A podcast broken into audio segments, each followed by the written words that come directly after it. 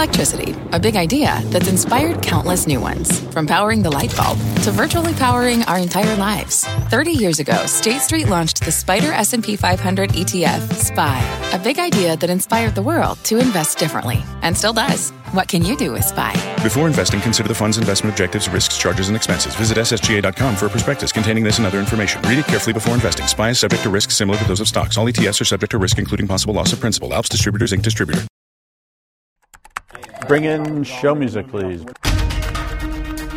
This is Squawk Pod, the daily podcast brought to you by the team behind Squawk Box. NYC, this is CNBC Control 2. CNBC's essential morning show. PCR2. Every day, get the best stories, debate, and analysis from the biggest names in business and politics. All right, we're coming to it next. Today, Microsoft's Big Get, Facebook's new news, and Tiffany's It's a Gem. Joe, Becky, and Andrew get you caught up. Did you see it? You didn't see any of this? You have no idea what you didn't see No. what's trending on Twitter? I, I missed it. I'm, I'm on a different version of Twitter than you are. HUD Secretary Ben Carson on getting banks back in the lending game for lower income borrowers. The major mechanism for building wealth in this country is home ownership. And are Democrats still salty about Republican tax reform? New Jersey's Josh Gottheimer We're paying for all these moocher states, and that's my fundamental problem. and one of the primary authors of the 2017 tax cut, Ways and Means Committee ranking member Kevin Brady. You said you guys weren't going to argue. We're not. We're, we're, we're getting along. I'm CNBC producer Katie Kramer. It's Monday, October 28th, 2019. Squawk Pod begins right now. Stand Becky by in three, two, one. Cue, please. Good morning, everybody. Welcome to Squawk Box here on CNBC. We are live from the NASDAQ market site in Times Square. I'm Becky Quick along with Joe Kernan and Andrew Ross Sorkin. First up today on this Monday podcast, Breakfast at Tiffany's. The world's largest luxury brand group, LVMH, is looking to take over 122 year old American jeweler, Tiffany. Reports say that the luxury goods maker, whose brands include Louis Vuitton, Christian Dior, and Dom Perignon, has offered $120 a share in cash for the upscale jeweler. That would value the company at about $14.5 billion. Tiffany shares this morning up by 21% on this news, gain of almost $21 to $119.50. LVMH is trading flat at this point. So I spent uh, the night, as you'd imagine, on the phone Yeah. about this deal. I think what you're going to see, just to, to sort of tell the viewers what's going to happen here, over the next week, as you'd imagine, Tiffany is going to go through the quote motions. Uh, they will reject this bid. Uh, they look at this bid already. I mean, most of the insiders look at it as too low. If you go back and look at the stock price of That's this company what I was- just last summer, you were looking at a stock of $136. So I think the big question is going to be in this grand negotiation with the company, with LVMH, that is, does LVMH come back at a higher price? But I think what's going to happen is you're going to see them say they'll explore it because that's what they have to do. Uh, and then uh, after a week or two of theater, they will say, talk to the hand. And then we will see whether LVMH really wants to buy this company and how much they would uh, want to buy it for. Of course, they could go through a proxy contest, uh, but that would be something that would go along the sort of uh, much longer lines of having to go through the motions of, of that. And um, you're going to the fiscal year for next year, so you'd have to run a proxy contest against the board members, et cetera, et cetera. But That stock cratered at the end of the year as as you saw everything happening into December 21st was I think its low, right around the same time the rest of the market. But it, it came sharply off of some highs, and obviously uh, trade talks have been a concern for it. Right. It used to be that more travelers here in the United States meant a big deal. If, uh, if those travelers would spend a lot of money at Chinese the Fifth Avenue store. Chinese travelers, right? yeah. Right. So we'll so you tell me if LVMH comes back. Uh, if LVMH comes back at $140, I think there's a deal. If they come back at uh, $125, I think it gets more complicated. Let's talk about this other deal that took place over uh, the weekend or happened on Friday. The Pentagon awarding a lucrative contract for its Joint Enterprise Defense Infrastructure Program, otherwise, excuse me, known as JEDI, being awarded to Microsoft. Now, as you all know, Amazon had long been considered the favorite for that deal, which uh, could be worth $10 billion over 10 years. More than 5,000 government agencies use Amazon Web Services, which is certified at the highest security clearance level. Uh, but the victory highlights the rise of Microsoft's Azure cloud as a major challenger to AWS. In a statement, Microsoft said, We are proud that we are an integral partner in DOJ's overall mission cloud strategy. Amazon said, We're surprised about this conclusion. AWS is the clear leader in, the cloud, compu- in cloud computing, and a detailed assessment purely on the comparative offerings clearly lead to a different conclusion. The bidding process had been quite contentious. In July, President Trump said he was looking at the contract after companies had protested. The president has repeatedly criticized Amazon over taxes and other issues. Uh, in Jim Mattis's book, uh, the president specifically says to him, How can we get rid of Amazon? Um, and we I think know he said specifically to screw Amazon. to screw Amazon. Yeah, was Uh, but you, you, you're saying it language on less politely than I am, but, but that's exactly what they said. But Mattis also said in that book that forget it, we're not doing that. Right. This is going to be by the book. But So- Mattis is no longer here. Yeah. So When it went to Microsoft. uh, there may very well be lawsuits about this. There may be depositions about this. There may be all sorts of litigation. So we're going to see uh, what happens. It's, Now, the, it's obviously a big move for competitors had Microsoft. complained when it looked like Amazon was going to be in the lead. The other Right. competitors had complained about the process too. Um, Microsoft went in to say went on to say in its statement that they've been working with the Department of Defense for 40 years, over Right. 40 years, on all and Microsoft had come out much more publicly than Amazon and, frankly, uh, well, specifically Google, about wanting to work with the government, Yeah. about thinking it had a patriotic duty to do so. Right. There were people at Amazon, obviously, not on AWS per se, but holding back on other things or protests, if you remember. well, So- certainly at Google there was right. a huge and, amount. and certainly at Google. He, uh, he doesn't like the Washington Post. no. He doesn't like the Washington Post. You Washington see the trending uh, after the uh, Baghdadi was killed. You saw the Washington Post headline: "Austere re- religious leader." That did you see it? You didn't see any of this. You have no idea what you didn't see No. what's trending on Twitter.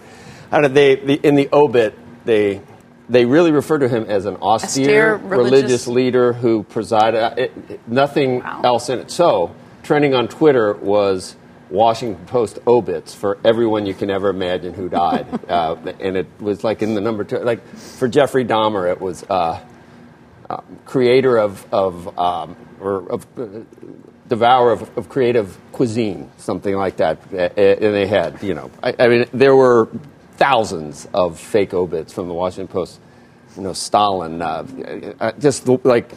Uh, you gotta. You should go in and look at I'm it. going to go check it out. Now. Go check it out. I'm there's some, check there's it some out right now. really, There's some really good ones because you can make great ones out of some of the most notorious men in history or men and women in history, and then you Austere religious scholar at helm of Islamic State dies at 48. Okay. I hear you. Over the weekend, Facebook said it removed an ad that falsely claimed that Republican Senator Lindsey Graham supported uh, the Green New Deal. The uh, ad was placed, it was a stunt. I wondered why it would matter or who would believe it. Um, a, a stunt by a left leaning political action committee to demonstrate that Facebook uh, would fact check ads from political groups but not politicians. This scenario was raised last week by um, Representative Ocasio Cortez during the hearing with Facebook CEO Mark Zuckerberg. Would I be able to run advertisements on Facebook targeting Republicans in primary saying that they voted for the Green New Deal? I mean, if you're not fact checking political advertisements, I'm just trying to understand the, the bounds here. What's fair game? I, uh, I don't know the answer to that off the top of my head. I think. So you probably- don't know if I'll be able to do that. This is the great complication, though, because you have to decide how much you want them to police these ads or not, right? I mean, he effectively he was separately asked whether you could you could actually tell the voters the wrong day to vote on. You could actually target a specific audience and say that actually the election, or you could say the location of the election is in the wrong place or something like that. And he said, for that, he would correct you. He wouldn't allow that kind of ad to, to run, or he, he would actually run a correction on the ad because he thought that that was too dangerous. The question is, is other Where's the kind, and this is where's the line? I, I don't that's the understand why, fundamental for, question. for ads, if you're accepting ads, why aren't you held to the same standards as any broadcaster would be? It seems pretty simple. You don't have to fact check everything that's ever posted on your on your bulletin board aspect of this, but if you're accepting advertising on it, it seems like you could could and should be held to the level to police those ads. what do you say, Joe? Uh, you want them policed or not?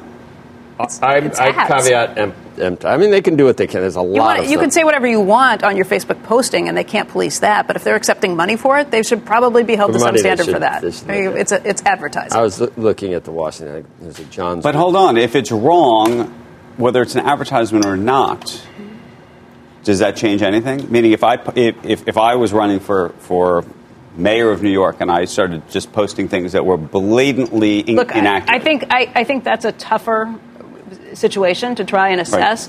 That's where you can make the claim that you are simply a posting board and that they, these Right. things get up. But for anything you're accepting ads for, why aren't you held to the same standard as other broadcasters would would, Right. would naturally be for that? You're accepting advertising, so there is some interaction. You're accepting money. What are you laughing about over there? Big Bad Wolf, lung capacity legend, and bacon enthusiast. Dead at six. There's some that you really can't repeat uh, on here. I just saw one for, for Ted Bundy. That but there, they how many are there? There are literally thousands of these. People went on. I'm surprised on Twitter too. I, I missed it. I'm, I'm on a different version of Twitter than you are. And the New York Times reports that Boeing helped to craft a law late last year that undercuts the U.S. government's role in approving the design of new airplanes. The report says that the company and its allies shaped the language of the legislation to their liking, overcoming criticism from regulators, including the FAA. What do you think? By the way, you know, Muilenburg is going to be testifying this week. So, Yeah. so he's going to be having to, to answer a lot of these and questions so many of the and so many other things as well. too. But the whole idea of self-regulation, which is a huge part of what's happening in the airline industry, is fascinating. And by the way, not just happening. I discovered because I started looking into this over the weekend. Not just happening in the United States. A lot of this is because Airbus and what's happening in Europe is following a same similar Well, similar approach. Look, I understand the argument that there may not be qualified people in the government to sign off on some of these things, but it, it argues for a change in structure. I- If Boeing or Airbus is going to pay for it, they should ultimately answer to the regulators, not and you also had members of the companies. FAA writing letters saying this is not the way to do it. Right, right. And. I, and I think the biggest question in this is even if the government has issues about safety, this gives the manufacturers an upper hand in this particular legislation. And the weekend uh, at the box office, Joker reclaimed the number one spot, 18.9 million in North American ticket sales. It had been pushed out of the top spot last week by Disney's Maleficent, Mistress of Evil. Joker is now the most successful R-rated movie ever, with a global take of 849 million dollars. You're from Manhattan, uh, Andrew. There's those stairs in Brooklyn that everyone's going and taking selfies, where he does some kind of weird, scary. I have not seen this down, movie It's like the there's stairs a- in Georgetown. There's people that are around. Yeah, exactly. Right, at from the Exorcist. The Exorcist, right. You can imagine how many people are Yes. taking uh, Yeah. taking shots. So, so far so good with this scary, sick movie, right? I mean, he's very talented. That that guy, he's a whack job, but he's uh, right. Yeah. But he's very, very. Yeah, what's that? Yeah, Just like you. Yeah, right. Yeah, I'm very talented and a, and a whack job. I don't know about the talent part, but I'm. the stairs are in the Bronx, not in Brooklyn. Let's go. Move it or lose it. Next on Squawk Pod, Housing and Urban Development Secretary Ben Carson has new hope for low income homebuyers. We're back after this. What's on the horizon for financial markets? At PGIM, it's a question that over 1,400 investment professionals relentlessly research in pursuit of your long term goals. Specialized across asset classes, but united in collaboration, our teams provide global and local expertise. Our investments shape tomorrow, today. Pursue your tomorrow with PGIM, a leading global asset manager.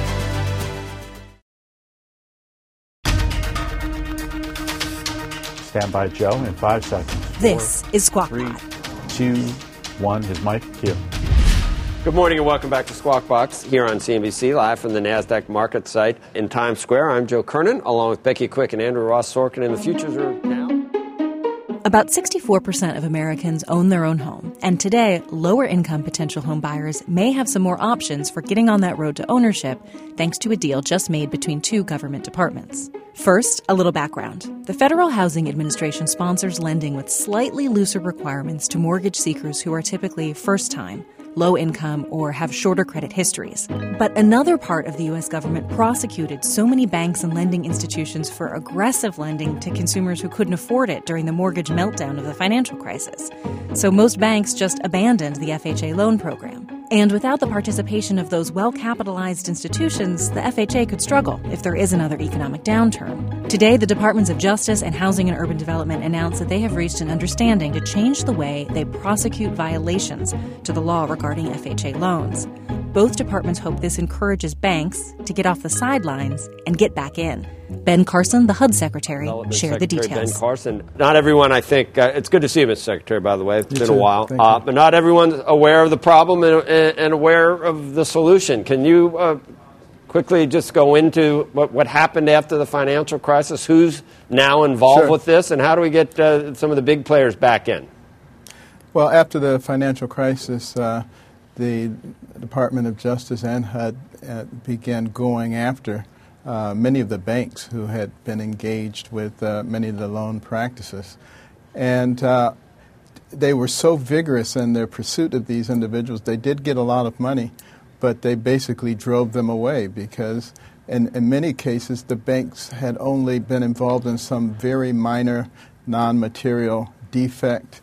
Uh, in the process, and and were slammed with enormous, uh, you know, fines and suspensions, and those things were problematic, and they drove our base uh, away almost 50% of the people who originated loans that were insured by FHA uh, were depository banks. Uh, that number is down to less than 15% now because of the way that people have fled. So we really looked at all of that and we said, uh, what can we do to fix this? So we really revised the annual eligibility certifications the, uh, the loan limit certifications and the defect taxonomy so that we even out things. Non material errors are looked at very differently now. And this doesn't mean by any stretch of the imagination that we're not going to vigorously pursue fraud and people who do things intentionally. But non material, uh, ineffectual things, we're not going to torment people about those. We will make sure that they learn from them. You know, our servicing of the servicers is uh, much improved in the new financial uh, revision package. And uh, there are a lot of people talking about affordable housing now, you'll notice. But this is something that actually will make a difference. Not everyone, I, just to summarize, these are mostly first time and low to moderate um, home buyer, moderate income home buyers. It, it, with only 15%, less than 15% of the lenders now being depository, who, who picked up the slack? And, and, was it picked up? And, and what's the problem with the, the, the uh, entities that are doing it right now, Mr. Secretary? Yeah, well, you know, the non depositories uh, have helped to fill in the gap. And we love them. They're wonderful people. We enjoy working with them. But you know, we want to expand the credit pool for low and moderate income people. You know, the major mechanism for building wealth in this country is home ownership. And doing it in a responsible way, that's the key. And this is all looked at in terms of sustainability. Not only do we want to put people in homes, but we want them to be able to stay in those homes so they can accumulate that wealth. So we need you know, all the people in the market, but we most definitely need the depository lenders to come back. Well, and already, already many of them have contacted us uh, about getting training uh, for this, also more training for the condo. You know, the condo rule came out very right. recently, too. These are things that will make a difference for low and income people. The, um, the non depository institutions are not regulated as highly. Have there been more problems with, with these lenders, or and how many do you expect to get back to 45%, 50%, where uh, that would be more highly regulated in the, uh, the banks themselves? Do you expect to get back there after this? Or it's, a slow, it's slow going? I suspect things will, will normalize uh, once we uh, once again establish a normal environment uh, for people to work in. You know, we, we live in a society where, you know, market forces rule. And market forces mean that people look at the things that are advantageous to them and things that are not advantageous to them, and they act accordingly. So I think we'll get back to a very good place very quickly. But again, I do want to emphasize, you know, we, we love the non-depository lenders too, but we want to normalize the market once again. All right. Well, good luck, uh, Mr. Secretary. This, uh, come back and update us um, on, on, the progress here and, and other things you're working on. It's been a while, as I said, and we hope to see you again too, soon. Thank you. Thank you very much. Coming up on Squawk Pod, we had so much good stuff on Friday's Squawk Box, we have some leftovers. Another very lively tax debate with Republican Congressman Kevin Brady, the man crucial to the 2017 tax bill, and Congressman Josh Gottheimer, a New Jersey Democrat on the Financial Services Committee. I'm so confused right now. You're the Democrat? We yes. can't afford. And but you're that's the Republican. Andrew, are you confused? I'm not confused. I get what's happening here. Are you really? Everybody's representing their own interests. We're back after this. This podcast is supported by FedEx. Dear small and medium businesses, No one wants happy customers more than you do. That's why FedEx offers you picture proof of delivery, packageless and paperless returns, as well as weekend home delivery to 98% of the U.S. on Saturday and 50% on Sunday. See the FedEx service guide for delivery information. FedEx Ground service is also faster to more locations than UPS Ground. See what FedEx can do for your business. Absolutely, positively FedEx. Support for this program is provided by Chevron. Methane management is a critical part of achieving a lower carbon future. Chevron is taking action to keep methane in the pipe. Their 2028 upstream methane intensity target is set to be 53% below the 2016 baseline. They're committed to evolving facility designs and operating practices. And they've trialed over 13 advanced detection technologies, including drones and satellites. That's energy in progress. Learn more at chevron.com slash methane. Welcome back to Squawk Pod. The final story on today's podcast yet another tax debate. If you listen to Squawk Pod at least a little regularly, you know that we love a good tax discussion, and today is no exception. What you're about to hear is from Friday's show, and it's so lively, it survived to the weekend. Here's Andrew.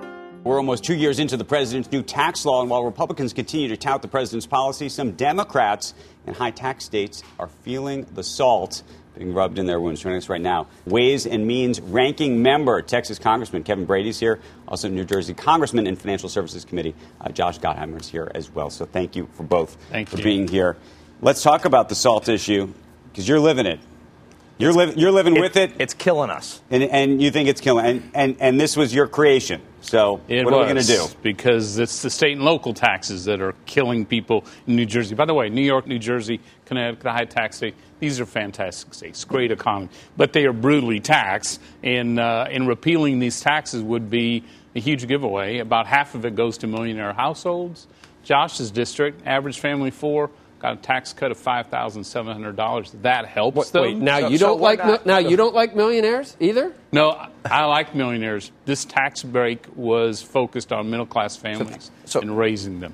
No, And now you listen, do and like I, money? listen, and I appreciate Kevin's work on this, and also like the reduction, and and, re- and of course the reduction of taxes for businesses of all sizes. I think that was a good step. The concern is for states like mine. In my district, everyone's taxes went up. So the problem is, you know, other places maybe got a break. All I know is in my district, are people really feeling it? Home values are way down. I've number, New Jersey, number one out migration state. Of course, we can do more to get our get our taxes down in Jersey. I'm a big believer in that. But here's the problem: we're taking Jersey is taking care of other states right now. We're literally paying paying their bills. These moocher states, which I talk about, we're lifting them all up, and the problem now we're lifting them up even more. That's my my base issue. If these states want to say, listen, we're not going to take a dime more than we put into the kitty, that's fine, and we can make that deal. But right now. What the problem is, we're paying for all these moocher states, and that's my fundamental You said problem. you guys weren't going to argue. I love know, it. We're know. not. Well, We're- we're- look, we're getting Tex- along. We're just Texas is a donor state. We have Texas high is a donor state, but there as are a lot of states that are mooching. Yeah. Uh, yes, but I'll tell you what, it's not because of tax code. We, look, 80% of New Jerseyans got a tax cut, just like in New York. Um, Texas has high property taxes. The difference is our, our whole tax approach is designed to track jobs and and, and uh, attract people. New Jersey brutally taxes. It's and, and Josh, look, you don't do the taxes in, in your state, but you have the worst property taxes in the world, based on the highest rates. And your governor, after the SALT was in place, raised taxes on families and businesses and wants to do more. And I Can you imagine what he does I certainly didn't agree if with SALT's that. repealed? I certainly didn't agree with that. But here's the deal: Mississippi and Alabama, right? Mississippi takes four dollars and thirty-eight cents for every dollar they pay. Their budgets, they start their budgets. Ask their legislators. They start and say, "What are we getting from the federal government that's here to help pay pay our way?" That's where they start, and then they expect us to just write them a check every year. So what if we just did this crazy idea? What do you think about this? They don't take a nickel more than they pay in. And one, of, you know, that seems like a very ba- a, And let's base- do this. basic Let's idea. equalize Medicaid. New York and New Jersey Medicaid dollars are about five times more than what they are in Texas. Let's let's even all of this stuff. Or we can do this. Everyone pays their own taxes. That's what we did in tax reform. We essentially said we don't care where you live or where your how your government's taxed. You're just going to pay your taxes. Some of the state is not going to. So, New Jersey governor wants to raise taxes on families. A single mom in New Jersey who doesn't itemize shouldn't pay for What it. about the Nor baseline should a single mom in in New York What or in, in? Iowa pay for it. Kevin, just with the double taxation idea that we're getting whacked twice. I mean, my concern is that we just we're paying taxes twice on the same income. So if Jersey wants to do what they want to do, we just shouldn't get hit twice for it. Okay, but let- I'm going to push back on that because I imagine you. You, you probably believe in I don't know if you believe in raising carried uh, not carried interest but well carried interest but uh, uh, capital gains. Um, I don't know think where- we should be don't know where raising any are. taxes right now. All Okay. right, I'm so confused right now. so- you're the Democrat? We can't afford, And but you're that's the because Republican that hates sir. millionaires. No, you're I the don't. one that loves we just millionaires. didn't, No, no, no. I just don't didn't think we- create this tax break for millionaires. That's all. Andrew, are you confused? I'm not confused. I get what's happening here. you really? Everybody's representing their own interests. That's what's The- the really salt- happening here. The salt Growth. thing No, is our- better for- growth. no, the it's salt- better for te- no, how much do you have to make? here. How much you have to make before the salt really hits you in, in New Jersey? It's not the, the, the people that you're talking. No, about. no, It's- quarter of a million. No, no. If you Right, if, it's- if, yeah, if you actually look at it, every county in my district pays over every county over ten thousand dollars in salt. Right, the average. is- So they're getting. you- So, you're they're, from they're all get, they're all from a getting very hit. rich But- Well, it's an expensive place to But live. can Usually we just get rid of the pretenses But here? still got Forget about the philosophical views cut. here. Everyone's saying they have a philosophical view. I would make the case that you have a view that maybe it's philosophical, maybe it's not. That but that this tax plan benefits your state. And I believe that your view of how you want the tax policy to be, Oh, politics are benefit local. yours. That's what we're talking Well, that's about. our here. job, I- right? We're that's representatives. job. That is our job. No, Look, I know, but it's not Right. anything more than that. It's not an No, ideological. I, look, Andrew, I disagree. You This wasn't about blue versus red states at all. Oh, this oh, is about economic on. growth in a big way. Look, Josh just made the point. Their property taxes are over ten thousand. That ten thousand figure is double Yes. the national average. It is. So these are states that are brutal taxing states, and I think Josh Well, 'cause the cost with of me. living is very high, can't- right? So- because in part your taxes are so high, and I think you would agree with me. The state legislature and the governors of other cities ought to be lowering those taxes. But Josh, you, uh, you want I low, think I agree. I think we should do whatever we can. You're crazy. You, you want lower taxes for your wealthy constituents. The entire platform of every nominee in your party in this election is higher taxes for wealthy people. You Are you not on board? No, if you live here, your How cost you- of living. If you live here, your cost of living is higher. So what seems like a higher number in Tex parts of Texas or Mississippi or Alabama, You don't want just wealthy doesn't people go to pay far. more in taxes? I, I want to make sure that people can afford to live where in my in my district, and that's what I care about. Let no, but I'm not. question. I'm not for. I don't just think we should. What about the wealth just tax? You- You, don't like that? I don't support. Do you that. have a nominee that uh, you want someone support- else? You want Bloomberg? I, I, I do you- don't. No, no. I, I just. I don't support. You want Hillary to run against so she can win again? I don't support raising taxes. I guess that's the You- bottom line. Okay, so here, what I was going to say is I just did an interview with George Soros. I Oh, wrote a column God. about it. I know that's like a dog whistle for you. Whoa! well, I heard. No, I heard it. It's not a dog. That, that, that- was that's loud and clear. He said that he believes that the most uh, that, that the candidate uh, that is uh, the most qualified is Elizabeth Warren, and then went on to say that he supports taxing the rich and a wealth tax. What, what do you make of that? I, I don't think that's. I do not believe that the A answer. longtime right, supporter of your I don't believe the answer right now is to raise taxes on folks. And my right now, in, my to your point. Right. In my district, in my state, where we uh, have a huge outmigration, where costs are too high, the answer has to be to cut taxes, to get spending under control. I think we got to look at our deficits. You know, the tax plan added that, that the tax Yes. the tax plan added two trillion dollars to deficit. GDP growth isn't where it should be and where, where we thought it was going to be. So I'm concerned about long term viability. And I, the idea of just whacking people more with higher taxes is Speak not to our the deficit to growth. issue. So Repealing the SALT adds $600 billion to the deficit. You can't talk about doing one and talk about the other. It, it adds $600 billion. We use those dollars to lower taxes on working families. We did, in my belief, the right thing. We did so many interviews, probably two or three years ago, when all of this was being put together, and we would ask you very straight up, "Is this going to pay for itself?" And you very straight up would say yes. So what I said was over time, we believe, and I think we'll know s- year seven, eight, nine, we'll have the true picture of how much of that that we recouped. I, I believe there's a very good chance we did If the that. revenue but it's is, too is early. above where it was, It you is don't think above. that- that's what I mean. You don't 3.5% think that above. that means that you've cut taxes, but the revenue is still above. You don't see how that sort of could be implied. That And you're- look at our other guests. We're just at one tenth of projected growth right now. Listen, if No, it no, no, works, we if are it far work- exceeding if it works out, that's great. projected But, growth. but Kevin, one thing I'd say No is we can fully reinstate SALT. I'll show you a plan. I'm going to sit down with you and show you my legislation, which does it without actually adding to the deficit. It's hard for me to argue. I live in New. Jersey. And- hard for me to argue know. I, against look, him we here. know Uh, there is impact. Look, we're we're not. I, I, No, I'm actually okay with it all. because I think that the but the profligate growth- spending of New York and New Jersey, you, you deserve this. What do you think high salt states like New York, like New Jersey, should do? It, assuming that nothing changes, what do you think is going to have to happen? You're going to obviously have to get costs down to make sure that you can still provide the services you need. But you're going to have to, you got to really take a very, very hard look at it, right? And, and make some decisions that are tough decisions, right? I don't, you know, these are tough decisions the state legislatures need to make. But I think we have to keep actually, I believe we're going to get more salt back. Like, so I, I, I think we're going to work this out because I think there's certain extenders that, that the Republicans want. I think we can make it. What, and I think we'll where, able make where an is there a middle here? I have not heard about the middle. I, I don't think that, respectfully, don't think that's the case. I do think these high tax states have got to make a decision. Um, they've been losing, New York's been losing $100 billion of wealth over the last 20 years, lost 1,100 millionaires the year before tax reform. I, I think these states fundamentally have to change the way they tax. And millennials are fleeing New York, New Jersey, California, Illinois. They love living in those states. They just can't afford it anymore. Yeah, exactly. I, I think you're you going to have to with- change. right, and I, I listen. I agree we got to get our costs down. The salt issue killed us, and it totally stuck it to certain states. That's my fundamental issue. I know. I, I know we disagree on this. So why don't we go back? I, I, here's what I think we need to do. I think we need to really look at what's going to all these moocher states. Take a fundamental look at that. Try to get the reliance of some of these other states on Jersey down and New York, and then your, we. your you know, party part wants to go to socialism, and you don't like moochers. I don't understand who you are. But that's not, you- but that's, how long you've been in on. Washington? That's not all our party. You know that, Joe. Come on. Kevin is a very good man, and I, I think. Oh, the, now. The, no, no, no. Now. The good Oh, news- yeah. No, no, I- no, no, I would no, right back at you. And then Because they just- actually, it's okay to disagree about Yeah. ideas. This is how you should have a discussion. You don't like You shouldn't scream at each other. What about social? I don't. Uh, You can keep promoting this this agenda of yours. I'm against that. Okay. You know. Congressman, thank you. I just watched You're the debate. around. I, I, I, I learned everything Don't from the last us all the same. You know.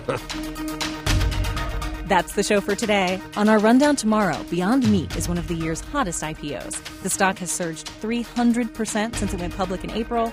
But are the meatless burgers actually profitable? The CEO will join us. Squawk Box is hosted by Joe Kernan, Becky Quick, and Andrew Ross Sorkin. Tune in weekday mornings on CNBC at 6 a.m. Eastern. I just can't believe that a headline in the journal is Popeyes is bringing back a spicy chicken sandwich. One of the headlines. It, it's a headline in the 10 Hey, we but we got to get deal. one of these. I mean, if it deserves to be, if it's Good a headline, how Good luck. it's impossible to get a stupid spicy chicken sandwich Yes. from Popeyes. To get the smartest takes and analysis from our TV show right into your ears, subscribe to Squawk Pod wherever you get your podcasts. If you're listening on Apple Podcasts and you like what you hear, please rate and review us. That will help other listeners find Squawk Pod. We'll meet you back here tomorrow. We are clear. Thanks, guys.